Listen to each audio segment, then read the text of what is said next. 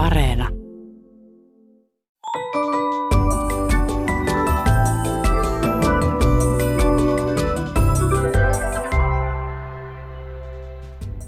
Hei, tämä on Aristoteleen kantapää ohjelma kielen ja todellisuuden väliseltä harmaalta alueelta ja minä olen Pasi Heikura. Tänään tutkimme kaupan elintarvikehyllyjen Doriksia ja Vilhelmejä. Mietimme, miten tuuli voi saada purjeveneen kölin ulisemaan ja tutkimme, mitä on jäävuoren pinnan alla. Veden eri olomuodot ovat aina olleet vertauskuvien kärkikymmenikössä. Ei tarvita veteen piirrettyä viivaa tai mummoa lumessa tajutakseen, miten jäätävän usein viittaamme pienistä puroista syntyviin suuriin jokiin tai pisaraan valtameressä kuin vettä vaan. Kuulijamme Jussi L. löysi aivan uuden tavan käyttää vettä tai jäätä asioiden ilmaisemisessa marraskuisesta Helsingin Sanomista – Jutussa kerrottiin, miten kesäasukkaat eivät lähteneetkään Turun saaristosta syksyllä ja siitä, miten sikäläisillä kiinteistön välittäjillä loppuu pian myytävä. Artikkeli luotasi tilannetta seuraavasti. Muutokset ovat olleet jäävuoren pinnan alla viime vuosikymmenen ajan. Jussi L. ihailee. Kaikkihan me tiedämme, että jäävuoresta näkyy vain huippu ja toisaalta, miten suuret muutokset eivät aina näy heti, koska ne tapahtuvat pinnan alla. Tässä nuo kaksi yhdistyvät runollisesti, vaikkakin hiukan mystisesti. Mutta niinhän muutokset tapahtuvat. Näin on. Jäämme miettimään, missä on jäävuoren pinta ja seuraamaan, mitä sen alla tapahtuu. Näin Runebergin torttujen aikaan voisi nauttia nimekkäitä ruokia vaikka koko päivän. Aamu alkaa benediktiinimunilla, joissa on uppomunien lisäksi sämpylä, kinkkua ja hollandaise-kastiketta. Munat eivät saaneet nimeään munkeilta, vaan 1800-luvun lopulla New Yorkilaisen Waldorf Astoria-hotellin Benedict-nimiseltä asiakkaalta. Joko siltä kommodorilta tai siltä krapulaiselta pörssivälittäjältä, riippuu tarinasta. Lounaaksi tempaistaan Janssonin kiusausta, vaikka se oli pitkään kotimaassaan Ruotsissa yöruoka. Perunan, anjoviksen ja runsaan kerman muodostama uuniherkku ei ole saanut nimeään Tuve Janssonista, vaan joko 1800-luvun ruotsalaiselta oopperalaulaja Per Adolf Pelle Janssonilta tai sitten 1920-luvun ruotsalaisesta elokuvasta nimeltään Janssons Frestelse, Janssonin houkutus. Elokuvassa Janssonin houkutus oli tosin vihamiehen tytär eikä ruoka. Välipalaksi nautitaan kevyt sandwich, joka on saanut nimensä 1700-luvun loppupuolella eläneeltä sandwichin neljänneltä jaarlilta, John Montagulta. Hän oli kiireinen, joko uhkapelaamisen tai luottamustoimiensa vuoksi, eikä aina ehtinyt syömään kunnon ateriaa.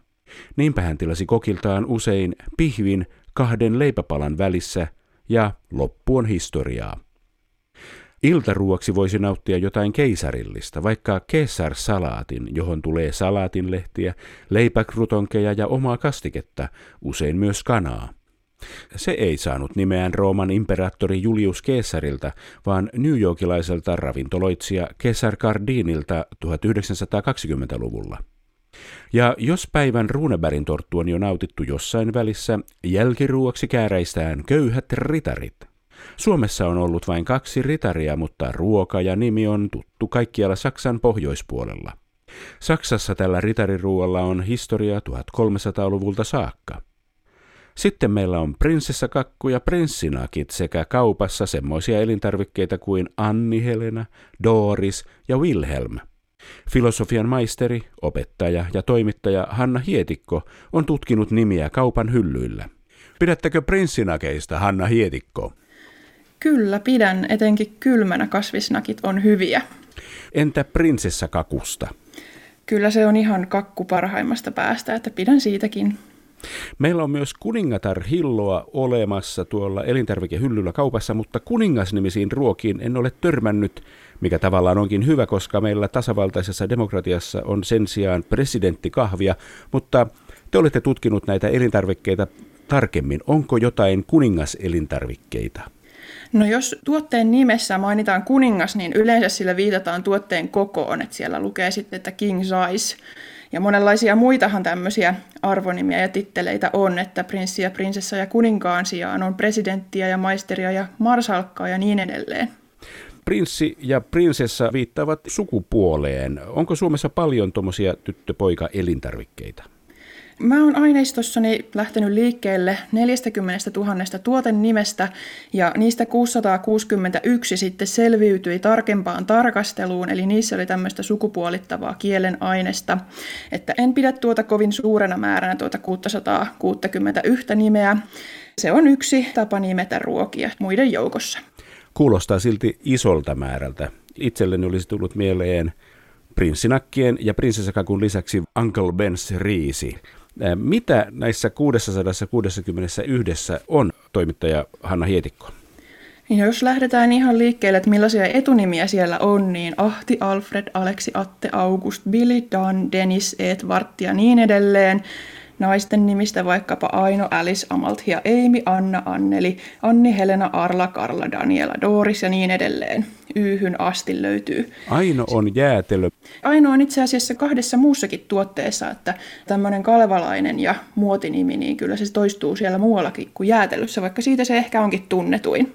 Doris esimerkiksi on keksi ja Eila on monessa laktoosittomassa tuotteessa mainittu nimi.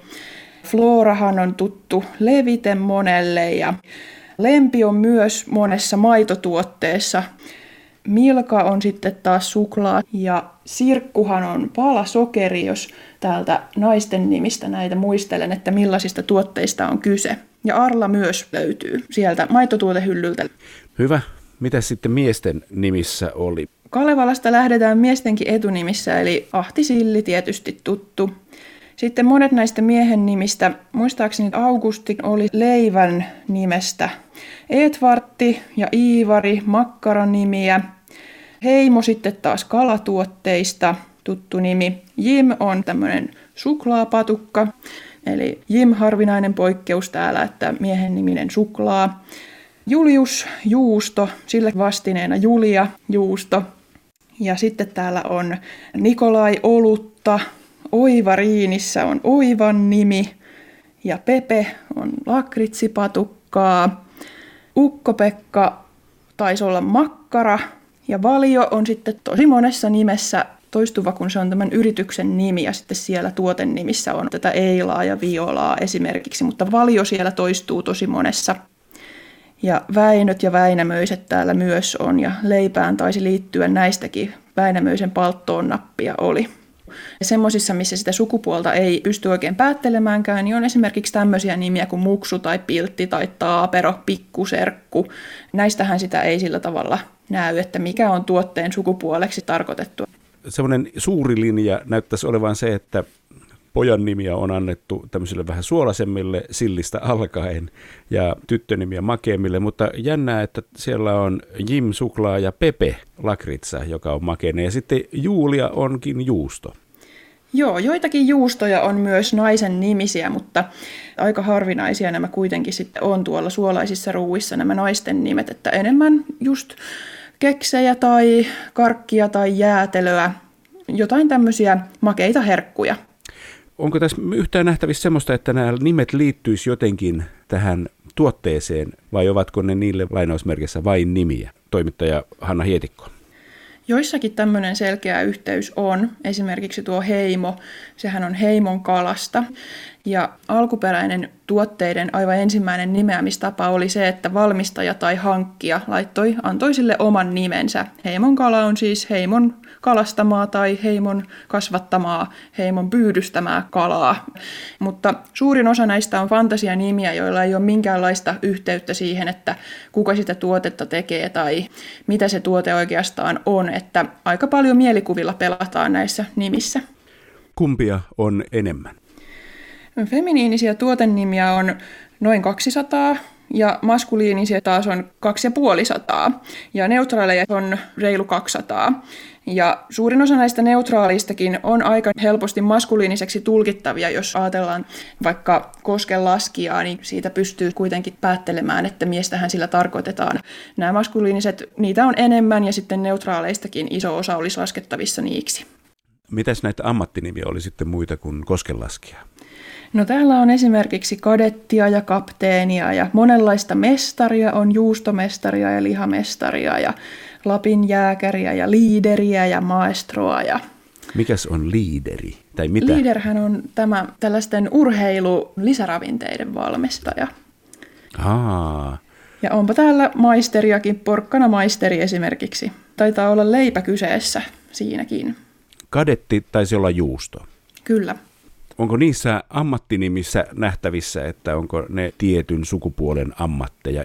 Näissä vaikuttaa se, että perinteisesti hän pitkään historiallisesti miehet on yhteiskunnassa näitä ammatteja tai titteleitä kantaneet, niin hirveän helppo olisi tulkita. Ja usein pakkauksen kuvitus sitten siihen vielä myös ohjaa, että marsalkka nyt sitten ajatellaan usein jopa ihan tietyksi marsalkaksi tai, tai salaneuvos on sitten mies viimeistään siinä kohtaa, kun sitä pakkausta tutkii. Siellä on paljon tämmöistä juustoa, olutta, leipää, lihatuotteita, suolaisia tuotteita. Kyllä, näistä voisi sanoa kyllä niin. Nämä henkilöön viittavat elintarvikenimet, ovatko ne jotenkin erityisiä verrattuna muihin elintarvikkeisiin? Onko joku syy, miksi näille elintarvikkeille on annettu henkilön nimi, sukupuoli tai titteli? Toimittaja Hanna Hietikko. Siinä tuotteessa sinänsä ei varmasti ole tätä sukupuolta, että enemmän tässä yritetään nimenomaan mielikuvilla pelata, että siihen saataisiin sitä sukupuolta jotenkin siihen tuotteen identiteettiin.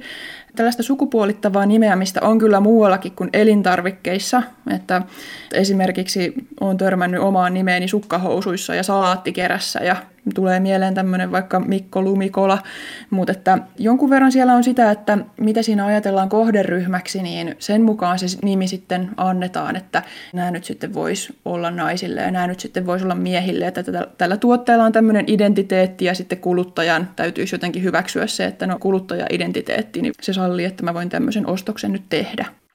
Tämä on kiinnostava strategia nimetä näitä, koska kaikkiaan tiedämme, että miehet ovat kiinnostuneet etupäässä naisista ja naiset ovat kiinnostuneita etupäässä miehistä. Niin sitten laitetaan oluen nimeksi miehen nimiä. Miksei sinne laiteta naisen nimiä? Oluissa näkyykin tämä, että ketkä oluita on pannu kautta historian. Usein siellä on nimet luostareista, munkeilta, eli siellä näkyy nimenomaan tämä vanha nimityyppi, että tekijä, hankkija antaa sille nimen, mutta sitten fantasianimiä on niin kuin esimerkiksi tätä Nikolaita tai Marsalkkaa tai Ukkopekka. Eli että halutaan myös liittää siihen olueen jonkinlaisia mielikuvia. Eikö tämmöisessä nimeämissysteemissä ole vaarana se, että rajaa pois osan mahdollisista asiakkaista tai kuluttajista? No usein se tuoteidentiteetti luodaan jonkun kohderyhmän mukaan, mutta tutkimuksista tiedetään, että naiset on usein vastuussa perheen ruokaostoksissa, että heillä on tämmöinen niin kuin kyky hyväksyä useampia tuoteidentiteettiä kuin miehillä. Ja jos tekee tuotteen, joka on ikään kuin kaikille, niin sillä ei tavoita sitten ketään. Että aina täytyy miettiä joku tietty segmentti, jolle se tuote on tarkoitettu. Jos yrittää miellyttää kaikkia, niin silloin ei ikään kuin miellytä ehkä ketään. Että tärkeää olisi herättää tunteita ja aiheuttaa tykkäämistä kuluttajissa. Ja semmoisessa tämmöiset sukupuolittuneet nimet aika usein sitten toimii, että tunteita ainakin herää. Onko tällaista nimen antamista harrastettu johonkin maailman aikaan enemmänkin? Onko tämä vanha vai uusi juttu, tämmöinen henkilöiminen ja sukupuolittaminen? Toimittaja Hanna Hietikko. Tässä ilmiössä on nimenomaan pohjana se, että aluksi tuotteita nimettiin aika mielikuvituksettomasti, että valmistajan tai hankkijan tai tuottajan nimi siihen mukaan, mutta sitten myöhemmin keksittiin nämä fantasianimet, että niillä saadaan siihen tuotteeseen kätevästi liitettyä kaikenlaisia sen nimen kantamia mielikuvia. Jos miettii vaikka sitä marsalkkaa tai prinsessaa, että millaiset mielikuvat siinä nyt sitten saa liitettyä tai millaisia mielikuvia Hanna-nimen mukana siirtyy salaattikerään tai sukkahousuihin, niin siinähän pystyy paljon enemmän mielikuvia siirtämään kuin sillä, että tässä nyt on minun pyydystämäni kala tai kasvattamani possu. Että tämä on sellaista niin kuin uudempaa tuotantoa tämmöinen, mutta että se on vain yksi nimityyppi muiden joukossa, että hyvin monenlaisia muitakin tapoja nimetä on. No tuossa on ainakin, ainakin jonkun verran eroa siinä, että kuinka miehet ja naiset antaa nimensä tuotteelle, että, että kyllä sitäkin tapahtuu, että naisen nimi siirtyy tuotteelle, kun hän on sen tekijä, että sitten on Hanna Tädin kakut ja Minna Kantin kahvikakku, kun sitten taas leivonnaisissa usein käy näin päin, että jos sillä on jonkun miehen nimi, niin se on sitten tehty hänen kunniakseen, niin kuin Ruuneperin torttu tai Masariini tai Aleksanteri Leivos, että silloin yleensä tämä mies ei ole ollut sen tekijänä. Kun elintarvikkeita tällä tavalla inhimillistetään, niin onko aina kyseessä sukupuolittunut inhimillistäminen vai onko paljon semmoista yleisinhimillistämistä? Usein se sukupuoli tulee siinä niin kuin kätevästi mukana, kun inhimillistetään. Se tulee hyvin automaattisesti, kun se on tämmöinen kategoria, jota moni ajattelussaan käyttää ja mikä ajattelua sitten nopeuttaa. Että kun tuotteelle tuoteidentiteettiä mietitään, niin siinä jos ajatellaan, että joku tämmöinen inhimillinen identiteetti luodaan, niin kyllä se sukupuoli siinä aika helposti sitten mukaan myös ajatellaan. Näkyykö näissä elintarvikkeiden nimissä viime vuosien lastennimimuodit? No Kalevalahan on aina muodissa, että oli kyse lasten nimistä tai tuotteiden nimistä tai yritysten nimistä, niin kyllä Suomessa nämä ainut ja väinöt ja tässä tapauksessa myös ahti on aika hyvin tuolla esillä. Nimimuodit vaihtelee sillä tavalla, että jos pyrkii vaikka tekemään semmoisen tuoteidentiteetin tai tuoten nimen, joka kestää aikaa, niin silloin ei ehkä olekaan järkevää mitään, mitä tahansa muotinimeä tuotteelle laittaa, vaan joku klassikko ehkä. Ja siksi nämä kalevalaiset nimetkin nyt sitten esimerkiksi on lasten niminä hyviä ja, ja tuoten niminä ja yritysten niminä hyviä. Aina ajatellaan, että Suomi on tasa-arvoinen maa, vanhastaan ollut ja yhä paremmin tasa-arvoisia ollaan, mitä nyt palkkaus pitäisi saada vielä kuntoon ja päästä eroon kirkkoherratyyppisistä termeistä. Mutta kun ajatellaan näitä elintarvikkeiden nimiä, niin näyttääkö Suomi tasa-arvoiselta sitä kautta? Kyllä täällä nimistössä ainakin stereotypiat jyllää, mutta ehkä joku kuluttaja sen sitten tiedostaakin ja jättää ostamatta, että jos siellä on jotenkin häiritsevän sukupuolittavaa nimistöä, että totta kai siinä nimeä keksiessä yritetään semmoinen myyvä ja toimiva nimi näille keksiä. Ja ei näitä suotta siellä ole, että vielä on ihmisiä, joihin tämmöiset nimet vetoaa ja jotka haluaa ostaa tuotteita, joilla on tämmöisiä sukupuolittuneita, sukupuolittavia nimiä, vaikka tuotteilla sinänsä ei olisi sukupuolta. Että kyllä siellä jako siihen, että miesten nimet usein annetaan niin sanotusti oikeille ruuille, suolaisille ruuille, ja sitten taas naisten nimet on siellä jälkiruuissa ja makeisissa, vähän kielletyissäkin herkuissa ehkä, niin kyllä siinä on tämmöinen selkeä vastakkainasettelu niin, mainosmaailma ja tämmöinen brändäysmaailma, joka perustuu joihinkin mielikuviin, niin se ei taida olla semmoista maailmaa, jossa niin sanottu muutoksen voima olisi eniten vallalla. No kyllä ainakin tämä sukupuoli on semmoinen monen ihmisen ajattelulle tyypillinen kategoria, että sitä moni vielä ajattelee, että sillä on merkitystä, että onko joku mies tai nainen tai jopa tuotteilla täytyy olla sukupuoli vaikka ei se nyt ehkä nykypäivänä niin tarpeen olisikaan semmoinen ihan tarkka kahtiajako ainakaan. Onko teillä tietoa siitä, millainen tilanne on muualla maailmassa? Toimittaja Hanna Hietikko. Kyllä tämä on ihan kansainvälinen ilmiö. Miesten nimiä on enemmän tämmöisessä kaupallisessa nimistössä, kun se on ollut miehille vuosikaudet helpompaa ja tyypillisempää, että he siellä yhteiskunnassa tämmöisinä toimijoina ovat. Näistähän oli mielenkiintoinen keskustelu Keissasta ja Eskimosta, että kyllä tämmöinen nimi, jossa on sukupuolta tai hahmoa, jota yleisö ei enää sitten haluakaan ostaa, niin kyllähän semmoinen voi mennä ikään kuin pois muodista tai ettei sitä kannata enää käyttää. Tunteitahan nämä herättää paljon tämmöiset keskustelut, että jos ihan täysin keksitty fantasia nimi, niin se on jännää, että sitten se on kuitenkin niin tärkeää, että ihmiset suuttuu siitä, jos se nimi haluttaisikin vaihtaa. Nämä on aika hauskoja, kun miettii, että minun nimeni on annettu tuolle salaattikirälle, että mitähän tässä nyt halutaan siirtää tai, tai niin kuin Linda Linssi pihvi, niin miksi kukaan haluaisi syödä pihvin, jolla on ihmisen nimi, että nämä on todella erikoisia mun omasta mielestäni, että miksi tämä nimeäminen on niin hankalaa.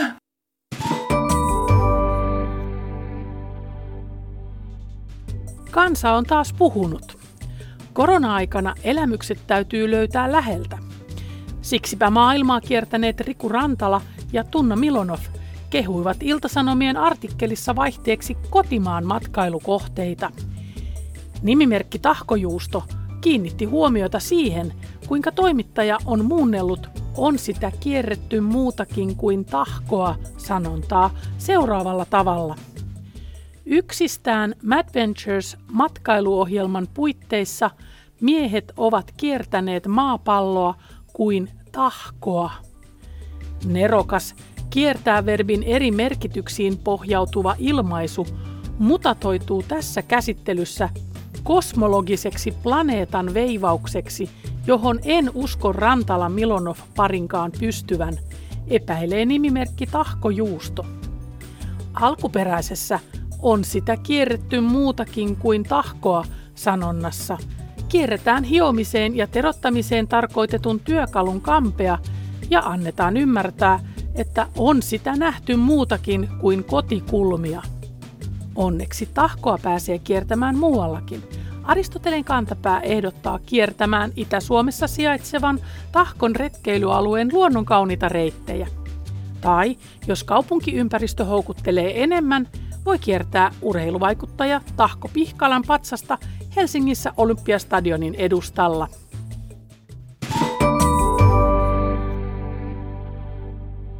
Uutishenkilön ammatti on vaativaa touhua, koska tavalliset asiat eivät tavallisesti ole uutisia, vaan erikoiset asiat, ja silloin uutisen kirjoittajan pitäisi omaksua saman tien kyseisen erikoisalan, ehkä jopa monituhatvuotinen historia ja termistö.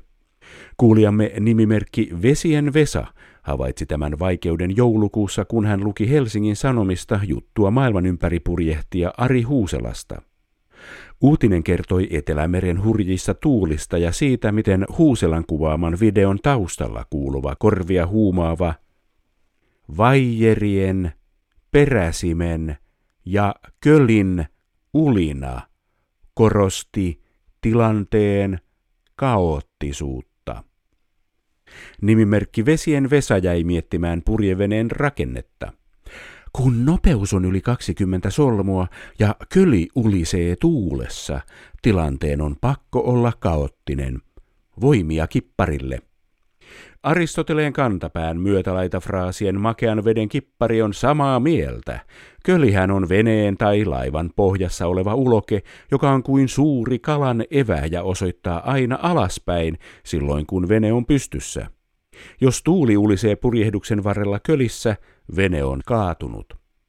Kirjoittaja on siis syyllinen kilpapurjehtien veneen kaatamiseen kesken seilauksen, joten määräämme hänet rangaistukseksi lukemaan kaikki tinttisarjakuvat ja miettimään, mikä kapteeni Haddokin haukkumasanoista sopii häneen, senkin lotjauuno.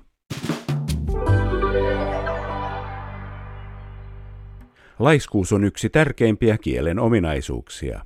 Sen vuoksi usein käytetyt sanat lyhenevät vuosituhansien aikana, ja sen vuoksi joskus tulee käytettyä vaikkapa englannin kielen sanaa, jos se tulee ensimmäisenä mieleen, eikä suomen kielen sanaa. Yksi kielellinen laiskottelu sallitaan toiston välttämiseksi. Kun luetellaan yhdyssanoja, joiden loppuosa on sama, on sallittua sanoa se vasta viimeisen sanan kohdalla. Niin kuin luettelossa esi, liikenne ja syntymämerkki.